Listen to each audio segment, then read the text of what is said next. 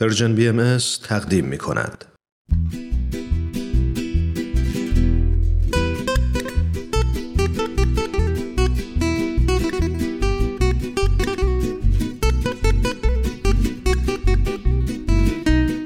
اتاق مشاوره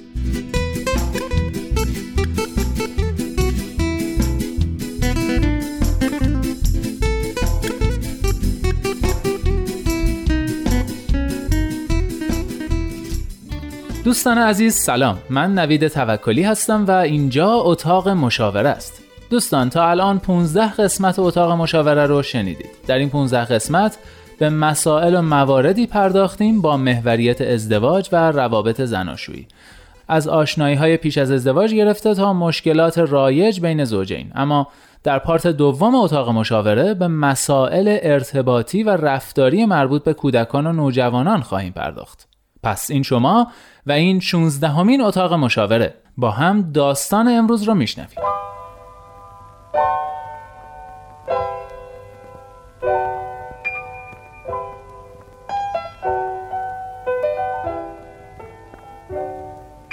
بچه من تازگی خیلی عصبانی و پرخاشگر شده او سر هر چیز کوچیکی عصبانی میشه و داد می‌زنه و خلاصه عصبانیت و پرخاشگریش باعث میشه منم بعضی وقتا عصبانی بشم و نتونم از تجربیاتم به عنوان مادر استفاده کنم و اوضاع بعضی وقتا غیر قابل تحمل میشه تو اینجور مواقع چیکار باید کرد؟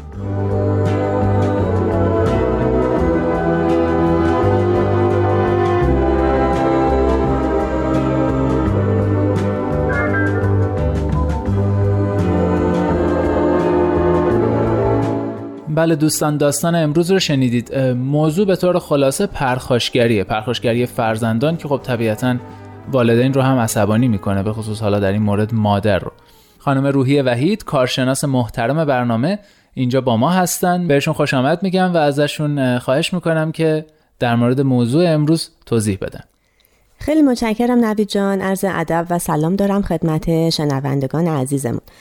این داستانی که مطرح شد خب خیلی رایج واقعا بین خانواده ها و ارتباطی که دارن با فرزندانشون. اولین چیزی که می‌خوام تاکید بکنم اینه که بپذیریم که بچه هامون یه موقع دچار خشم و عصبانیت میشن. یعنی در واقع این یه چیز خیلی بد و غیر عادی نیست.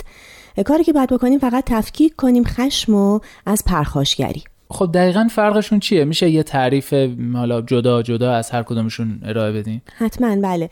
خشم یک احساس طبیعیه و در بین همه انسان ها مشترکه. یعنی همه ما با هر نژاد و قومیت و سن و طبقه خاص و هر چی که در نظر بگیریم احساس ها و نیازهای مشترکی داریم همه ما انسان ها بنابراین خیلی طبیعیه که ما این رو به صورت یک احساس تجربه کنیم که خشمگین میشیم.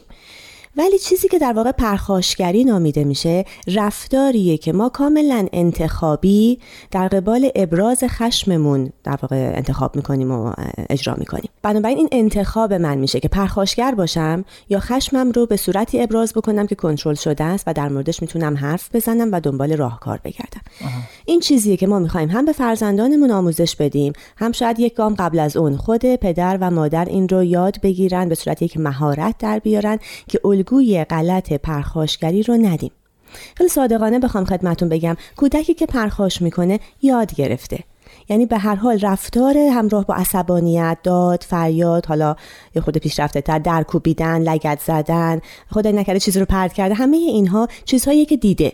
حالا من نمی‌خوام بگم که حتما تو خانواده دیده.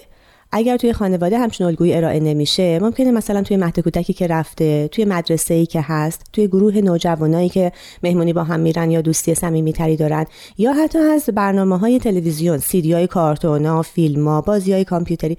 و خب خیلی مسلمه که بالاخره از یک کدوم از نه الگوی پرخاشگری داره میاد دیگه. این کار خانواده است که این رو در واقع به یه تعادلی برسونه توجیه بکنه مهار بکنه و یاد بده که خب حالا اگه این کار قرار نکنی چیکار کنی؟ خب ببخشید سوالی که الان پیش میاد اینه که اینجوری که مشخصه ما نمی‌تونیم جلوی این یاد گرفتن پرخاشگری یه جورایی بگیریم چون حالا خانواده رو خودمون رو کنترل کنیم بله. محیط فرزندمون رو کنترل کنیم. دیگه الان ماشاءالله تو عصر تکنولوژی انقدر چیز هست که بچه بخواد ازش یاد بگیریم چیزا. حالا چیکار باید در واقع این والدین انجام بدن که بتونن به قول شما اینو به تعادل برسونن؟ شاید اولین کار اینه که ما بشناسیم در مورد کودکمون بگردیم دقت کنیم و متوجه بشیم که چه عواملی اون رو عصبانی می‌کنه. چی بچه من رو عصبانی می‌کنه؟ حالا من یه چند تا مورد رو پشت سر هم میگم که به نظر میاد اینا اغلب مواردیه که کودک رو عصب حالا کودک یا حتی نوجوان رو می‌تونه عصبانی بکنه. اولین مورد اینه که کاری رو درست انجام نده. که در واقع عصبانیش می‌کنه که چرا من نتونستم خوب انجام بدم. یه سوال برای اعتماد به نفسش و توانایش. یا اینکه مورد توهین تحقیر و خدای نکرده ناسزا قرار بگیره. حالا چه از طرف گروه دوستانش چه توی خانواده. سوم اینه که ترد بشه. فرزندی که ترد شده حالا از جمع دوستاش از جمع خانواده فکر می‌کنه به حسابش نمیارن براشون احترام لازم رو قائل نیستن دچار خشم میشه. چهارمی اینه که واقعا آزار دیده باشه. مورد آزار دیگران قرار بگیره. یا پنجمین مورد این که امتیاز برای کاری که انجام داده نگیره. یه کاری که فکر می‌کنه خیلی حالا مثلا خوب از عهده بر اومده اصلا نادیده گرفته بشه. این می‌تونه خشمگینش بکنه. ششمی که خیلی هم مهمه اجبار داشته باشه به انجام کاری یا بیشتر اینکه اجبار داشته باشه به صبر کردن و منتظر بودن. این حتی ما بزرگسالا رو هم از کوره به در می‌کنه به اصطلاح. هفت قوانین ناعادلانه. یعنی چیزی که نه در توانشه که انجام بده یا حتی پیروی بکنه و یا اینکه هیچ عدالت و انصافی درش نیست. بسته به سنش دست بسته به موقعیتش در واقع کودک تواناییش خواستش استعدادش داره نادیده گرفته میشه. هشت جریه دار شدن احساسش هست. نه وقتی که احساس ناتوانی و شکست می‌کنه. یعنی هیچ گونه تجربه مثبتی نداره که روی اون تکیه کنه و باز دوباره اون اعتماد به نفسه عزت نفسه در واقع شکسته شده و جریه داره. اینا مواردی که حالا بیشتر من دیدم و به ذهنم رسید که الان بگم.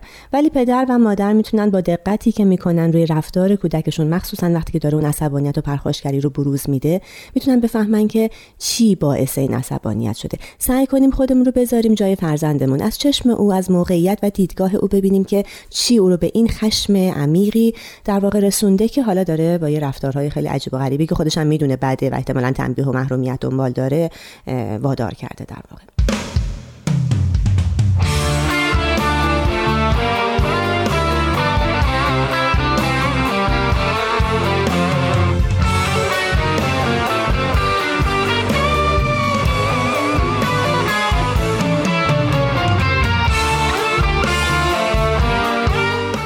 خب دوستان همچنان با 16 همین قسمت اتاق مشاوره همراه هستید. موضوع این برنامه پرخاشگری فرزندانه و در واقع عصبانیت و خب گاهی پرخاشگری بچه ها مواردی رو خانم وحید کارشناس محترم برنامه در برای عصبانیت بچه ها مطرح کردن که چیزی که به نظرم جالب اومد اینه که این نه موردی که مطرح کردین خانم وحید همه خیلی معقوله. یعنی هر آدمی رو این چیزا عصبانی می‌کنه مثلا احساس ترد شدن یا احساس یعنی کسی بهتون توهین بکنه یا مواردی از این دست؟ کاملا درسته و همین که اول عرایزم خدمتون گفتم بپذیریم که واقعا بچه من گاهی وقتا حق داره که خشمگین بشه. این درکی که در واقع به والدین بهش می‌رسن خیلی در تعدیل احساس او و کنترل رفتارش موثره. پس در واقع بحث ما این نیست که کسی عصبانی نشه. بله. بحث ما اینه که این رفتار بعد از عصبانیت باید چه جوری باشه؟ در واقع به شکل پرخاشگری بروز نکنه. کاملا درست. خب موارد مربوط به والدین رو اشاره کردید. حالا خود بچه ها چی کار می‌تونن بکنن برای کنترل خشمشون یا برای به تعادل رسیدن بعد از خشمشون؟ مرسی که اینو پرسیدین. ببینید یه سری نشانه ها هست که برای خود آدم هم حالا همونطور که اشاره کردین حالا حتما کودک نیست نوجوان نیست حتی بزرگسال هم. یه چیزای نشانه های هشداره برای من که می‌تونم بفهمم که او دارم میرم به اون مرزی از عصبانیت که شاید به یه رفتار پرخاشگرانه منجر بشه. اینا رو خوبه که بشناسیم بدونیم. و در مورد خود فرزندانمون مخصوصا وقتی با نوجوان سر و کار داریم که دیگه آگاهی خیلی بالاتری داره در لحظه هایی که آرومه ساکته حالا مثلا درد دلی داریم می‌کنیم صحبت های ملایم تری تو خانواده جاری هست این رو متوجهش بکنیم که می‌دونی کی داری میری که خیلی عصبانی بشی؟ می‌دونی چه اتفاقی توی بدنت میفته یا توی فکرت یا توی احساست؟ بعد نمونه هایی که یا بچه های چیزایی رو میگن که خب ما قطعا تایید می‌کنیم و باشون همراهی می‌کنیم یا نه ما یه چیزایی رو به عنوان نشانه بهشون یادآوری می‌کنیم که مثلا یکی از نشونه های اون عصبانیت خیلی شدید که دیگه اوج فوران خشم درونی هست اینه که تو اسم می‌کنی که تمام ماهیچه های بدنت منقبض میشه. یعنی حالا یا دستاتو مشت می‌کنی گره می‌کنی یا مثلا پاهات رو منقبض می‌کنی عضلات صورتت حس می‌کنی فشرده میشه. اینا نشانه است.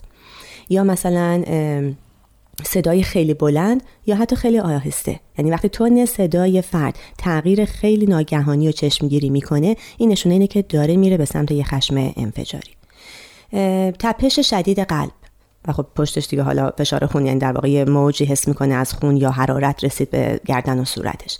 تنفس های تند و احساس عجیبی که بیشتر خودمون اون رو غم و افسردگی تحلیل می‌کنیم ذهنن و بعد هم اینکه شکستن پرت کردن و به حال درگیری رفتاری که بر اساس همه این مراحلی که قبلش پیش اومده. این خیلی خوبه که فرد بدونه که خب گام به گام هر کدوم از اینا داره اتفاق میفته. من دارم میرم نزدیک بشم به اون رفتارهایی که پرخاشگرانه و ناپسنده و حالا می‌خوایم بهش یاد بدیم که کنترلش کنیم. خودمون به عنوان والد خیلی جالبه که همه اینها رو تو خودمون پیدا کنیم شناسایی کنیم خشممون رو اول ما کنترل کنیم که الگوی رفتاری درستی به فرزندمون بدیم. بهترین کار اینه که وقتی که اون خشم درونی خیلی زیاد میشه و ما هر کدوم از این نشونه ها رو توی خودمون حس می‌کنیم تغییر صدامون انقباض مایچمون تپش قلبمون تنفس تند همه این حالت ها همون لحظه اعلام بکنیم که من خیلی عصبانیم. حالا می‌تونیم علتش هم دقیق اشاره کنیم. به خاطر این کاری که کردی به خاطر این حرفی که زدی به خاطر این رفتاری که داری یا هرچی این واقعه من الان خیلی ناراحتم خیلی عصبانی شدم و الان صحبت نمی‌کنم. این اصلا به صورت یه جمله کلیدی یه الگوی خیلی قالب ذهنی در بیاریم. هم برای خودمون هم برای فرزندمون. وقتی به تکرار این رو بگیم هم اونا بشنون هم خودمون بشنویم این عادت میشه. توی لحظات خشم این جمله خیلی در واقع اتوماتیک و روان از دهان ما خارج میشه که الان خیلی عصبانی هم پس صحبت نمی‌کنم. این بهترین حالتی که در موقع خشم ما سکوت کنیم محیط و موقعیت رو ترک کنیم به خودمون یه بریک بدیم یه چند دقیقه نفسهای به عمیق بکشیم یا آرامش هایی به خودمون بدیم بعد برگردیم و سر حالا اون موضوعی که ما رو به این خشم هدایت کرده صحبت کنیم. که حالا راهکارهای بعدی رو خدمتون میگم. خیلی ممنون توضیحتون خیلی واضح و کامل و جامع بود. متشکرم. بریم یه چند ثانیه موسیقی بشنویم برمیگردیم.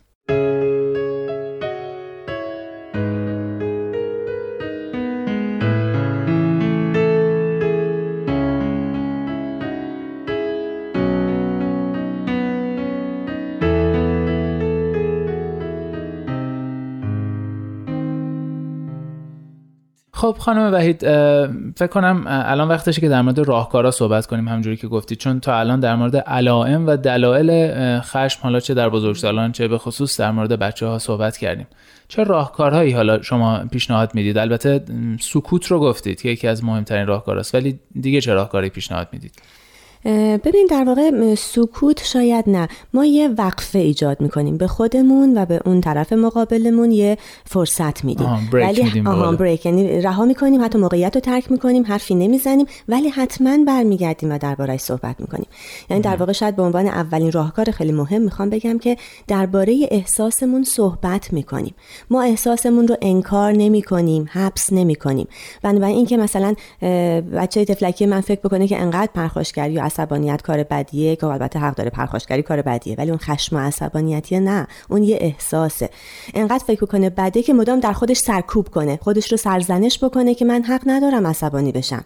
اینو بهش یاد بدیم که می‌تونی خشمگین بشی از دست آدم ها ولی باید در موردش صحبت کنی یعنی ابراز کنی که من از این کار از این موقعیت از این ماجرا ناراحت و خشمگینم. من الان عصبانیم. پس اینو حبسش نکنیم انکارش هم نکنیم بپذیریم و مطرحش کنیم. حالا دو حالت داره توی این راهکارهایی که می‌خوام بگم. یه وقت اینه که این خشم حالا در مراحل اولیه است. یعنی هنوز نرسیدیم به اون نشانه های هشدار دهنده انفجاری که خدمتتون عرض کردم.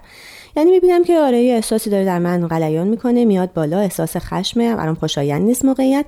اینو شروع می‌کنم الان در موردش صحبت کردن و اعلام کردن. اگر نمی‌تونم توی همون موقعیت با اون فردی که عامل خشم منه صحبت بکنم حتما میام با کسی که اعتماد دارم در مورد خشمم صحبت می‌کنم. می‌خوام بگم این چیز نیست که به حال سعی کنیم فراموشش کنیم تو خودمون بریزیم. چون بعدا یه جایی که اصلا معقول نیست و حتی خودمونم تعجب می‌کنیم منفجر میشیم. بعد میگیم که ای وای من چرا مثلا سر این آدم خالی کردم؟ انقدر واقعا از دست این عصبانی نبودم. پس یا همونجا توی موقعیت. در مورد احساسم صحبت می‌کنم اعلام می‌کنم این من ناراحت کرده این منو عصبانی کرده و سعی می‌کنم که جرها تعدیلش کنم حل و فصلش کنم. یا نه موقعیت رو ترک می‌کنم با کسی که اعتماد دارم که خب معمولا ما به بچه های این اعتماد رو میدیم که تو همیشه در مورد هر چیزی می‌تونی بیای با من پدر یا با من مادر صحبت کنی. یا اگر بچه ها خواهر برادری دارن که بزرگتره و خیلی حالا باش صمیمی هستن. میرن پیش اون معمولا دوست صمیمی دارن. و یا گاهی وقتا واقعا دیده میشه که معلم ها خیلی خوب با بچه ها ارتباط گرفتن. به هر حال میره پیش کسی که اعتماد داره در مورد خشمش صحبت می‌کنه راهکار بعدی اینه که واقعا آموزش بدیم به فرزندمون. دیگران رو سرزنش نکن.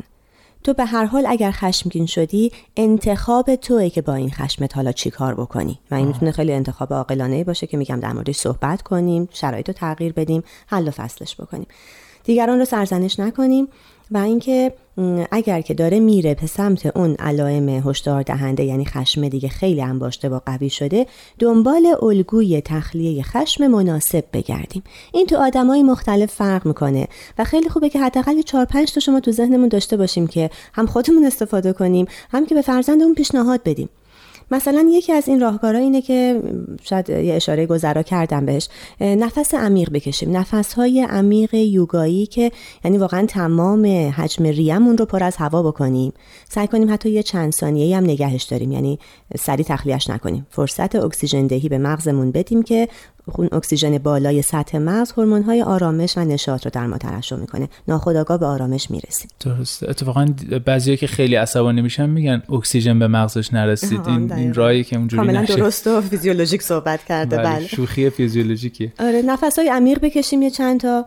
شمارش معکوس بکنیم. خیلی مهمه. برای بعضیا به نظر خندهدار میاد ولی واقعا راهکار کاریه. شمارش معکوس به این شکل که از یه جای خیلی نامشخص نامعلوم یعنی مثلا از ده شروع نکنیم به برگشت. چون اتوماتیک ذهن ما بلده و هنوز درگیر اون احساس میمونه. می‌خوایم ذهن رو گمراه کنیم. یعنی یادش بره که حالا خیلی خشمگینه. از یه جای مثلا 156 شروع می‌کنیم معکوس شمردن. این تمرکز لازم داره. 155 154 یه ذره بعد حواسش در واقع مشغول به اون شمارشه بکنه یعنی تمرکز حواس از مورد خشم پرت می‌کنیم دقیقا به یه جایی که شمارش معکوسه. در عین شمارش معکوس تنفس هم داریم می‌گیریم. این خودش یه چند درصدی حال ما رو بهتر می‌کنه. راهکار بعدی برای تخلیه خشممون اینه که حالا از موقعیت ترک کردیم دیگه. یعنی وقتی خشم خیلی شدیده گفتیم محل رو ترک کن موقعیتت رو عوض کن. بیاد و شروع کنی حالا مثلا درجا دویدن درجا تناب زدن. اگر امکان داره حتی مشغول یه ورزشی بشه. برای بچههایی که کوچیکترن حتی بهشون یاد بدیم. یه کیسه های بکسی دارن یه عروسک های بادی دارن که اصلا مخصوص همین تمرین مثلا بکس و مشت ورزی اینا چیزای خوبیه. اگر در دسترسشون هم نیست حتی بالش به بالشت مشت بزن. یعنی می‌دونی این خشم یک انرژی عجیبی رو توی بدن انباشته می‌کنه که باید رها بشه. و خب چرا به رفتار پرخاشگری به شکل ورزش اینو توصیف و توجیه می‌کنیم. به بالش مشت بزن در جا بود و در جا تناب بزن. باز در مورد بچه هایی که حالا تا قبل از سن نوجوانی خیلی این راهکار رو دوست دارن و کاراست که همون لحظه ای که می‌بینی داره خشم خیلی شدید میشه درش فوری کاغذ و مداد بدیم دستش که مامی خشم تو بکش. هرچی الان فکر می‌کنی که توی فکرته توی قلبته توی وجودت نقاشیش کن. که معمولا با خطای پررنگ و دایره های در هم بر هم خیلی سفت به حدی که شاید کاغذ پاره میشه بچه ها این کارو می‌کنن و خشمشون رو نشون میدن. و بعدم حالا هرچی که کشید تا کاغذ پاره هم نشد کاغذ رو پاره کن. پارش کن ریز ریز ریز ریز بعدم میریزیم توی سطل. و همون لحظه ادامه می‌کنیم که حالمون بهتر شد. خشممو کشیدم ریختم دور. اینو یاد می‌گیره بچه. یا اینکه مثلا فوت کردن توی بادکنک یا وقتی که نوجوانه این خیلی براش بهتره که موزیکی که دوست داری رو حالا داشته باش روی MP4 یا هرچی گوش بده. یه قدمی بزن تجسم کن یه صحنه ای که بهت آرامش میده. من معمولا به مراجعین نوجوانم ازشون سوال می‌کنم می‌پرسم که جنگل رو دوست داری یا دریا؟ و بچه ها سریع خب کدومش انتخاب می‌کنن. میگم دقیقا اونو بکش تو ذهنت. زیباترین جنگلی که دوست داری با همه نوع برگ و درخت و گل و حیوانات و پرنده هایی که دوست داری حتی آسمونش ابرش یا اگه دریا رو دوست داری قایقای بادبانی مرغای ماهیخوار هر چیزی که رضایت بخشه دوستش داری تو این صحنه باشه بکش. و باز میگم این منحرف کردن ذهنه. چون داره این صحنه رو تخیل می‌کنه می‌کشه و چیزی هم هست که دوست داره فوری به آرامش می‌رسه. و بعدم در اون محیط ذهنی به آرامش می‌رسه دیگه. بدون فاصله می همه اینها داریم زمان می‌خریم که از خشمم دور شم اینا همش راهکارهای مهار کردن یا کنترل کردنه. اما من بر میگردم و در مورد موضوعی که منو عصبانی کرده یا با اون آدم یا با آدم مورد اعتمادم صحبت می‌کنم. یعنی هیچ کدوم از اینا جای اون ابراز و صحبت آخر رو نمی‌گیره. نهایتا باید در موردش حرف بزنم که باز دفعه دیگه بدونم که دوباره به همین حال نرسم. روز ده بار که نمی‌تونم هی برگردم سر جای اول و این کارا رو بکنم. ولی به هر حال یه جوری به اون حل و فصله و جرح و تعدیله می‌رسم. خب دوستان عزیز به پایان اتاق مشاوره این هفته رسیدیم. من نوید توکلی هستم و به همراه خانم روحی وحید کارشناس محترم برنامه با شما عزیزان خداحافظی می‌کنم. شاد و آرام باشید.